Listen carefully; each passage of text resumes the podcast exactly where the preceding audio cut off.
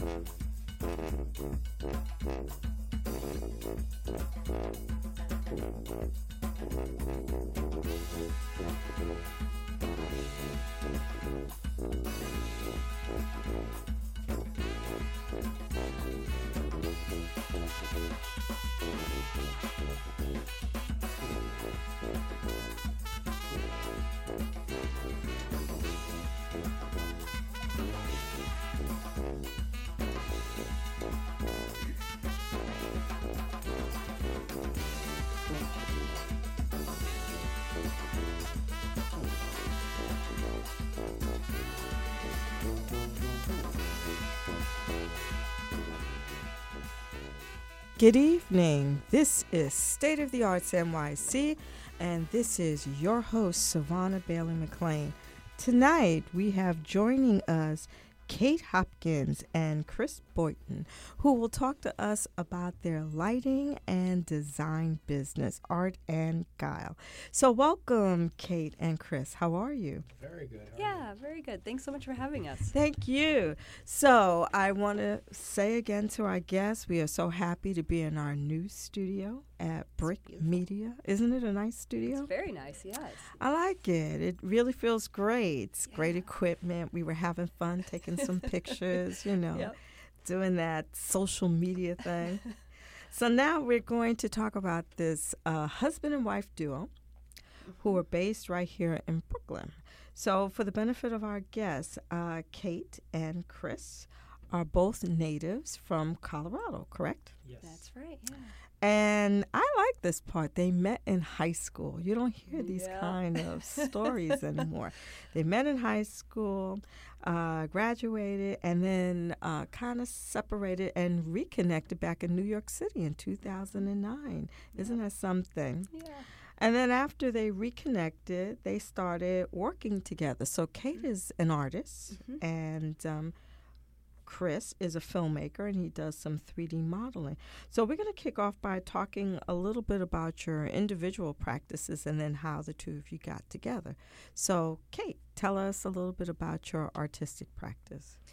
Great. Well, it was uh, a little all over the board of uh, I background in printmaking and did uh, transitioned into some painting and then also from there into some installation sculptural uh, pieces that uh, were more technical in their scope and so uh, uh, this is uh, Chris and I actually started working together on some of these larger scale installations that I had Mm-hmm. um, and and that's where we um, actually really discovered that we had an interest uh, of working together as well. Okay. So uh, we had a nice, nice sort of collaborative spirit in in working on these creative projects.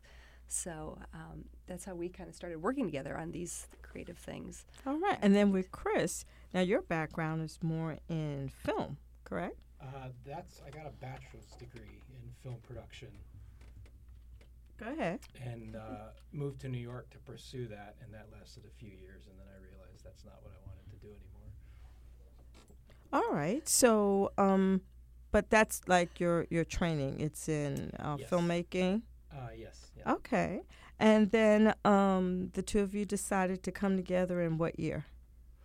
Um, well, we, we reconnected in, in 2008 Yeah. uh, or 2009. and our and reconnecting on our on the business end of things probably uh, it was actually several years that we just discovered a mutual love for design Mm-hmm. and uh, and explored that world and started learning about the world of design in New York together uh, for several years starting in 2011 Yep. 12 um, and, and just kind of immersing ourselves in that world just as as Kind of a, yeah. enjoying it Yeah. Okay. Yeah. So, you know, also design has changed in New York City uh, for the last, I would say, seven, eight years approximately. And um, uh, a lot of people may not even remember how, you know, um, that was during the beginning of the mayoral election before de Blasio became um, mayor. And uh, his competitor, Christine Quinn, was the one who was trying to really kick off um, NYC by design. hmm And uh, I can't forget it because I was invited to the press conference that she gave in the middle of Times Square.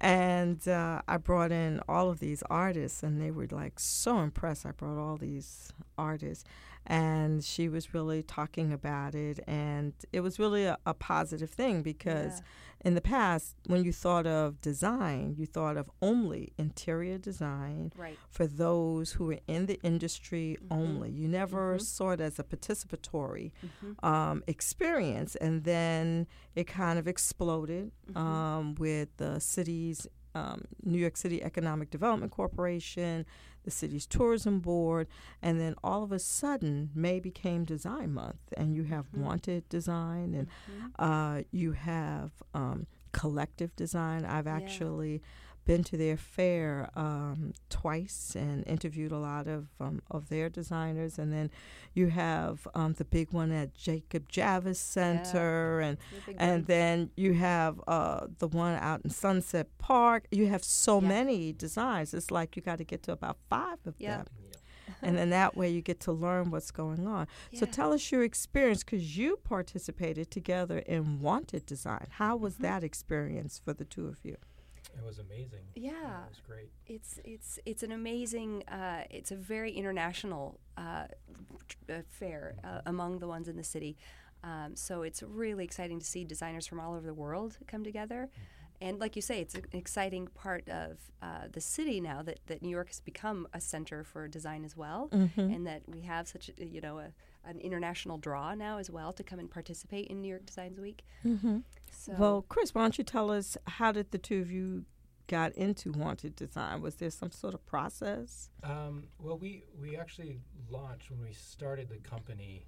Um, we did uh, ICFF was actually our first trade show, Okay, um, and we just jumped into the deep end with that. that's a big one too. it is a big one and, and that was our For our first year. Was for you know our, our first year. Um, it was a it was a it was a good show, but it was it was huge. Mm-hmm. um, and it was hard to, to connect with people and um, we connected with a, a couple of other designers that we were fans of um, but it was just it was a big kind of overwhelming experience for us and so we decided the, the following year we wanted to not do ICFF and try something A little smaller. different and wanted was More at intimate, the top of yeah. our list Mm-hmm. um, and they have uh, the Launchpad program, which is for new uh, up and coming designers. And so we applied to that, um, and we were thrilled that we got in. Yeah, Yeah. you know what? I have to admit, you know, of all the design fairs, um, it's collective and wanted Yeah. that I need to get to the Yeah. most. yeah Um, collective because it's stunningly beautiful. Mhm. Yeah, the absolutely. whole team. I mean, it is stunningly beautiful. yeah And then um, for a small fair too, because he Mm-hmm. purposely, Peter, he wants it to be intimate. He doesn't want it to be like a regular art fair where it's so big, you feel like you're overwhelmed.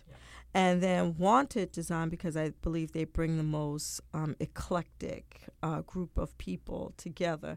So you're always surprised by all the people that they curate for their particular fair. So I have to admit, you Yeah. you picked a good one. yeah. Well, we for uh, you know before we started the business for several years, we were you know ruminating on on how what kind of a uh, uh, collaborative, creative uh, endeavor we could undertake uh, to earn a living, and, and we were researching the design world, and so we went to um, uh, for three or four years. We went to the different shows, ICFF Oh, okay. Wanted, and just just to walk around, Right. and Immerse just to, to yourselves, yeah. research the design world in New York, and um, and yeah, Collective and Wanted were definitely the I think Yeah. ones we enjoyed the most. Uh, I also like salon art and design too. That's Yeah. big over Mhm. at the Park Avenue Armory. Oh, yeah. And um, what I am starting to like, I know people complain about all of these fairs and feel that they're so impersonal and you don't get to meet nobody. I don't know about them. but every time I go to a fair, I'm seeing somebody I know. Hi, how you doing over there? Savannah, hey, stop by. or hugs, like I saw Sean Kelly, who has, Oh, uh, wow. you know, his art gallery, he tapped me on the shoulder to give me a hug, or, or the funniest, if he heard me now, he would be like cracking up because our birthdays are like a couple of days apart. Okay. Fernando Mastrangelo, he's a designer. Oh, sure. And we were sitting uh, next to each other at the Salon Art and Design Fair. And he was saying, Would you like some champagne? And I was like, Sure. So he went, got a glass, and we're sitting there and we're talking. He's like, Savannah, you know, I'm supposed to be on your show. And I'm like, Who are you? He says, "It's me. Don't you remember me?" I had to think about it for a while. I've seen so many faces. I mean, it was so many people. yeah. I was like, "Who is this?" Absolutely. And now we're really good friends. I got to call him up. Our birthdays are coming up in October, and we'd be laughing and having a great old time. But I do find that you know you do see a lot of you know people, Absolutely. and they're doing the same things you're talking about. They're checking everything out, mm-hmm. and you get to learn learn, connect, build relationships. Uh, sight Absolutely. unseen. I also want to mention that's another show that, uh, that you like. Yeah. Mm-hmm. Yeah. So. no, I, I want to ask: Has this been good for you participating in these fairs? Want, Absolutely.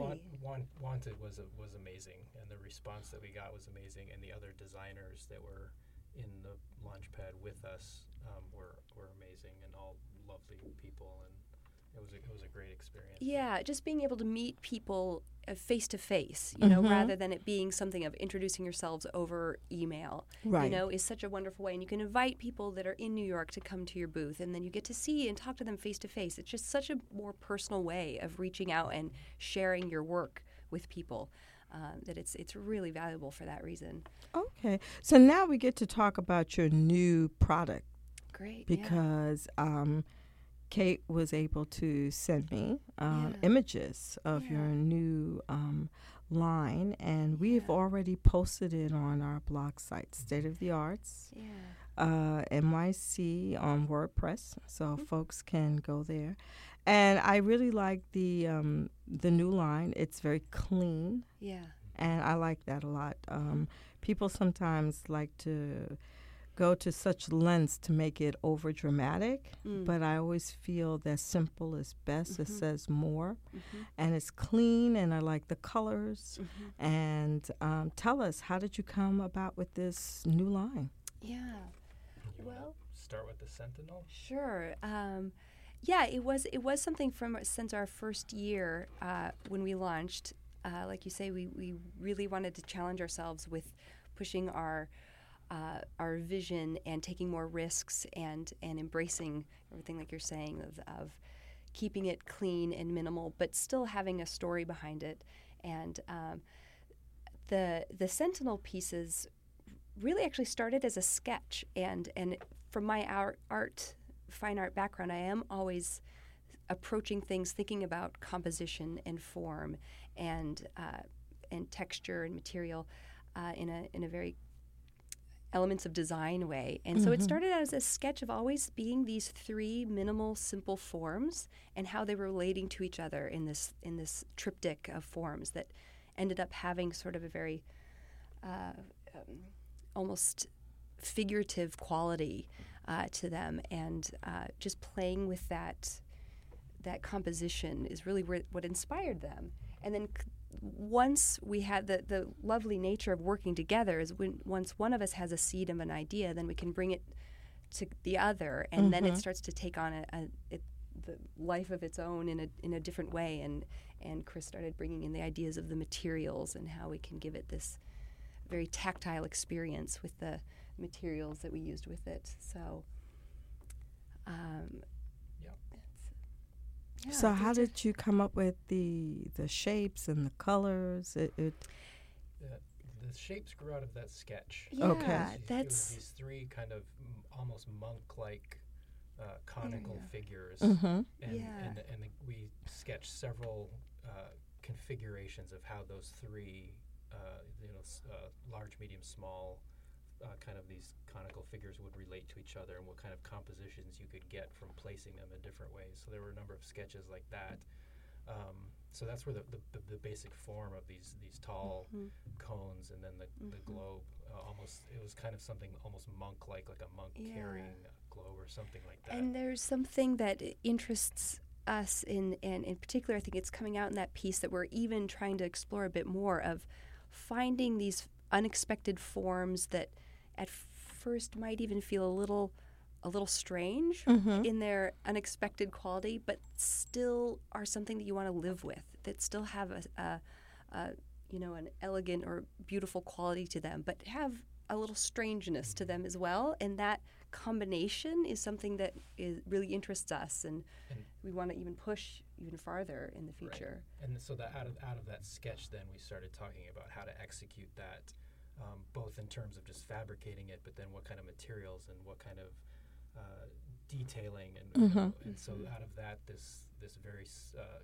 clean brass uh, line that runs up the cone. And the, Yes, the I like of the that. cone, and, and so it's it's this dark black, at the, and it, and it comes in. Uh, there are other options, but we, we prefer the, the black and brass. And Yeah. and the material, the black. what Yeah, is that- that, glass? I no, it's a micro suede. Well, the the, The- the glo- material globe- around it, yes. Yeah, the globe, the globe is hand blown. Hand blown glass. And then The black is a cone, micro suede. Yeah, is wrapped in a micro suede. which is also another element we like that, that very tactile quality it has Mhm. and using these these uh, authentic materials of brass um, and and the suede that gives it a sense of a, a weight to it almost Okay. so it feels a little grounding when you experience it uh, And uh, the suede, the people were coming up to the booth and they want to, they almost want Touch it. yeah the- yeah the- you're really yeah. drawn to the material so you just want to Okay. Now this is great because it's sort of like this. You know, you're using uh, a variety of materials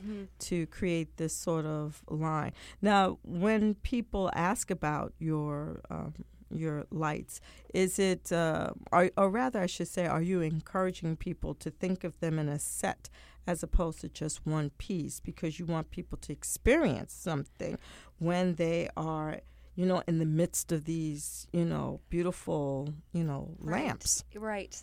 That's I think where we have to sort of let go of our artist brain a little bit. You know, Mhm. it definitely was conceived as a group of three, and Okay. that's you know sort of That- that's how- conceptually where we really are in love Yeah. with them. We, we wanted to see that, uh, Yeah. that, that group of three together. but then Right. But then there is there sort is something that we have to let go of and understand that this also might work as a single floor lamp, and this Right. might be what you know serves you in in your space. Well, you know what it is today, what I like about design, different than before, because it was really for, you know, just very wealthy people who Mhm. had lots of money. Mm-hmm. Nowadays, with 3D printing, and I know you don't do a lot of 3D printing, but still with 3D printing and the fact that people are using so many different mediums to create lights Mhm. or to create furniture, it you can really kind of help guide people and um, thinking about their space in a different sort of way. And now Yeah. that uh, we have different styles of apartments that are being pushed to the public, Yeah. whether there's these, you know, open spaces that share a living room and a kitchen dining area, or you have, you know, these other sort of um, uh, spaces with loft types of beds and to give you more space, you Mhm. know. Um, you can really start to think. It's no different than with art. I tell people the Yeah. same thing. You know, before people were very afraid to, they still are, mm-hmm. to buy art because they think it's going to be so, so, so expensive. But that's not true. You can mm-hmm. start off with photography mm-hmm. and build a collection from there. So um, I, I like what's happening with design. It's becoming much more accessible, Yeah. much more friendly, Yep. and it gets to be about your personal style. And you can help guide people to think about their their space. So, do you get more people asking from a residential perspective or from a corporate? Because I could see your lamps being in a corporate space as well. They, yeah, and we've, we've had to think about that. We most it's mostly residential, Mm-hmm. um, but one of the, the other new piece that we released, um, we had kind of commercial in mind because that's Mhm. a market we want to. Uh, to and because it's so to. versatile, Yeah. the, the the anaglyph light, um, Mhm. the LED uh, light, Um, it's it's something that can be uh, customized to any number of space settings, and so that can be so useful for a commercial setting. Well, that's big nowadays anyway, because LED is very cost efficient. Mm-hmm. Uh, it lasts a long time, and so there's a lot you could do with LED lights. Yeah, there it's an amazing Yeah. resource for sure. yeah. Is there anything else you would like to share with our audience about your company, what you hope to do with it? Um, it's, I, I would, we're, we're just, we're, we're still uh, growing and, and discovering what our unique voice and aesthetic is.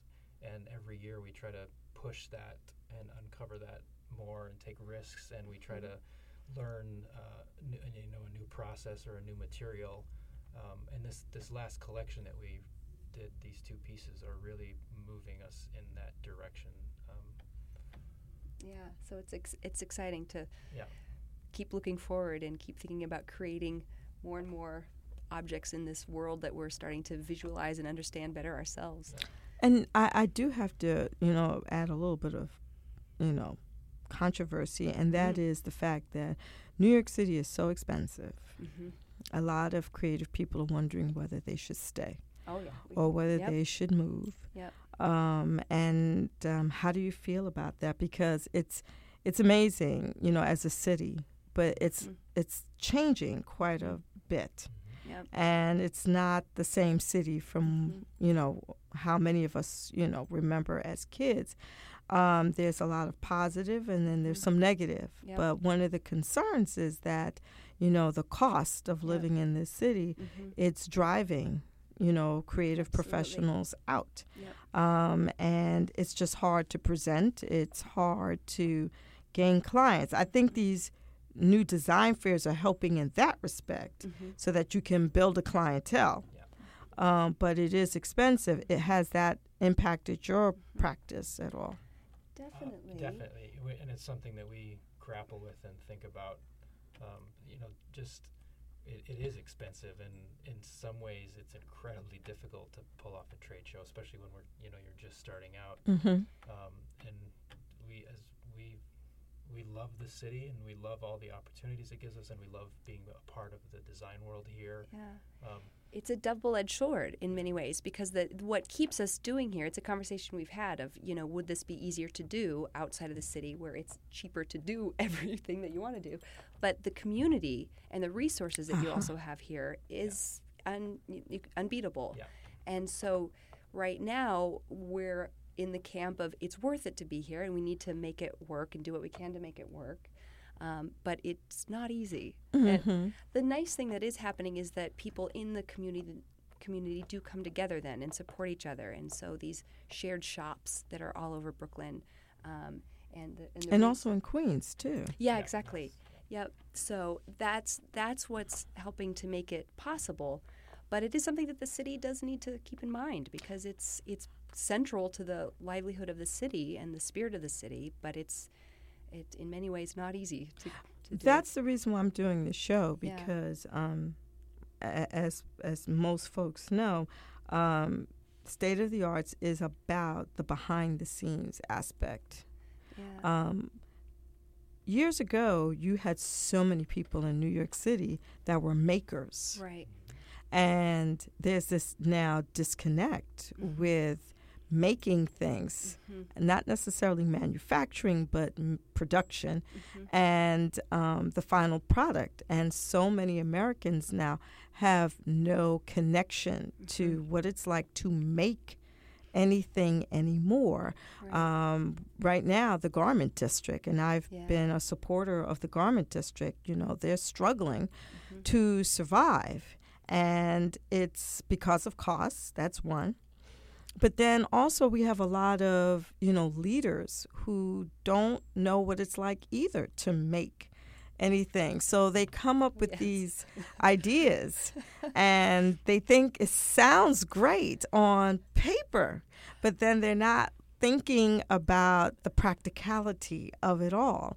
And um, I did want to, you know, shift the conversation to talk about making in New York. You're saying that you share a space and there's a community. And I think New Yorkers need to know that, and we need to start to um, bridge that gap where people, if they're not making, at least start to connect with makers. So therefore, there's a better connection between you know final product and you know the concept of it and and what we buy at the end because otherwise we're going to lose out i mean i, I think it's great that you can get you know certain products you know cheaply made because you don't want everything to be so overly priced Right. but at the same time isn't it wonderful that you could get something that's well designed Mhm. well thought out well made Yep. right here in Yeah. this country hmm so how do you guys feel about that exactly what you're saying. Yeah, we've It's, talked about this a lot. There's um, hmm Go ahead. uh, just the idea of making and that people don't know what that means um, to make something and how much time and effort and energy and you know upfront expense and all the things that go into that um, is a thing that I think a lot of people don't understand. Um, I but I think one of the what's happening in New York and um, like you were saying uh, with the founding of uh, Design Week and all of that, um, that part of the reason these these brands that are that are becoming so big that are based in New York are becoming big is because people um, want that connection. Th- These, are, these are not products that are made overseas and they're not mass manufactured. They're they're assembled and handmade and hand finished in New York, and people want to pay. They'll, they're willing to pay for that if they know a little bit of the story behind it Yes. and they can Mhm. they can go to the showroom or and see like oh this is made right here um, and they're willing to, to pay for that and that connection is something that is um, valuable and, and it's part of why we um, kind of decided to do this is we want to make things and we want the story of those things to be accessible to people and to be available and there's a growing value in in uh, building a livelihood from making you know Mhm. and and those that might not be the makers are now understanding the value of having that in their homes and um, and it's exciting that that's uh, is a growing part of the economy that we that Yeah, I think it needs to to grow more because I think um, for a long time Americans thought that we should get away from Right. making things. That that it was for poor people. Mhm. Poor people made Mhm. things. That Mhm. wasn't true. Right You had some wonderful people who were involved in architecture Mhm. and the details Mhm. that we'll never ever see Mhm. again. Mhm. I mean, never. And we've lost that because of this false attitude that doing anything with your hands was not a very honorable thing to do. which I think is a, a story that was foisted upon us by people who don't know how to make things. They weren't good at something. Ah, They weren't good at making things, and but they were good at doing other things that, uh, you know, the pyramid gets flipped upside the down pyramid.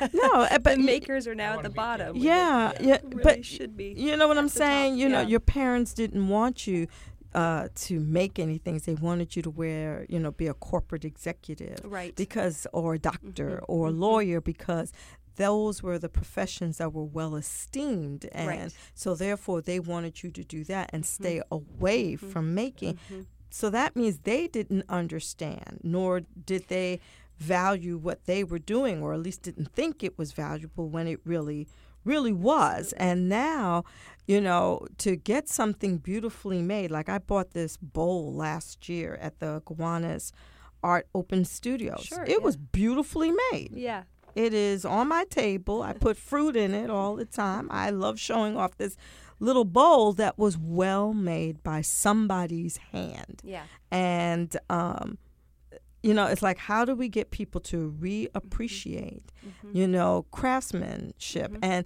you were also led to believe that if you made something, you were not a highly educated person. right That was the other false Mhm. assumption. mm-hmm. Wouldn't you say? Mm-hmm.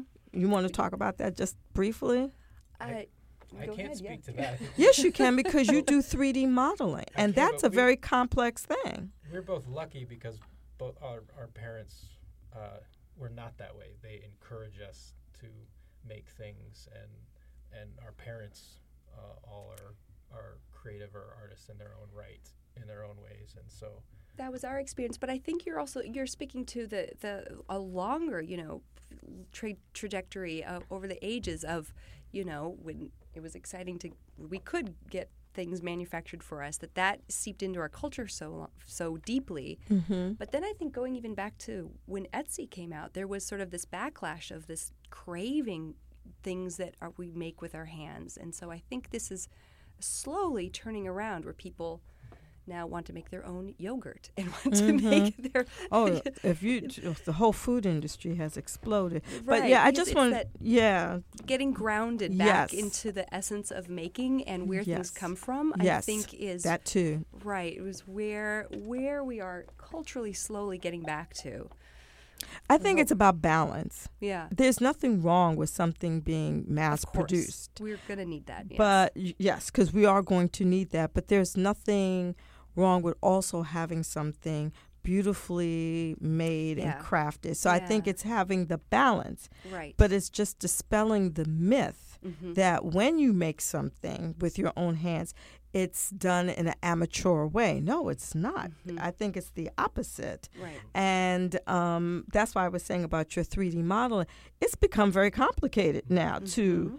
reproduce a lot of things. And when I Mhm. think of the 3D printer, it's really um, it's like science fiction that has come home. I think of the replicator from Star Yeah. Trek, where it you know Captain Picard would say you know Earl Grey tea, and Right. it would just materialize. But that's really what a 3D printer is. It's a concept that you can computerize, put into a machine, and then it reproduces it for you. right So it's not just, you know, um, that old fashioned sort of making things. It's also very high tech as well. Mhm. And I think it's impacted the whole um, design industry, wouldn't you say, Absolutely. Chris? Uh, I, it's just another. To me, it's just another tool. Mhm. We use it. We use it to, uh, to to make shapes, to prototype things, to look at forms. It's we're not make we're not manufacturing anything. no, no, no. it. But it's just the whole concept of using that as, like you said, a Yeah. tool. Mhm. and, and Mhm. it's but it's still there's still you still need to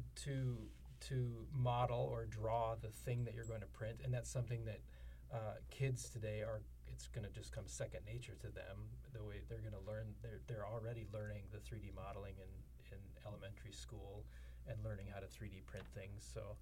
Um, I, thi- I wouldn't so- say totally, but you know, still, I think that old-fashioned way of learning how to draw is Yeah. important, and having the patience to do it, and not instantly wanting it to, you know, Digital. happen. Right. Yeah. You mm-hmm. want the combination of it all the, the tool of digitalization, but also the old fashioned way of doing things so that you can make sure aesthetically it's pleasing, Yeah. you know, for folks as well.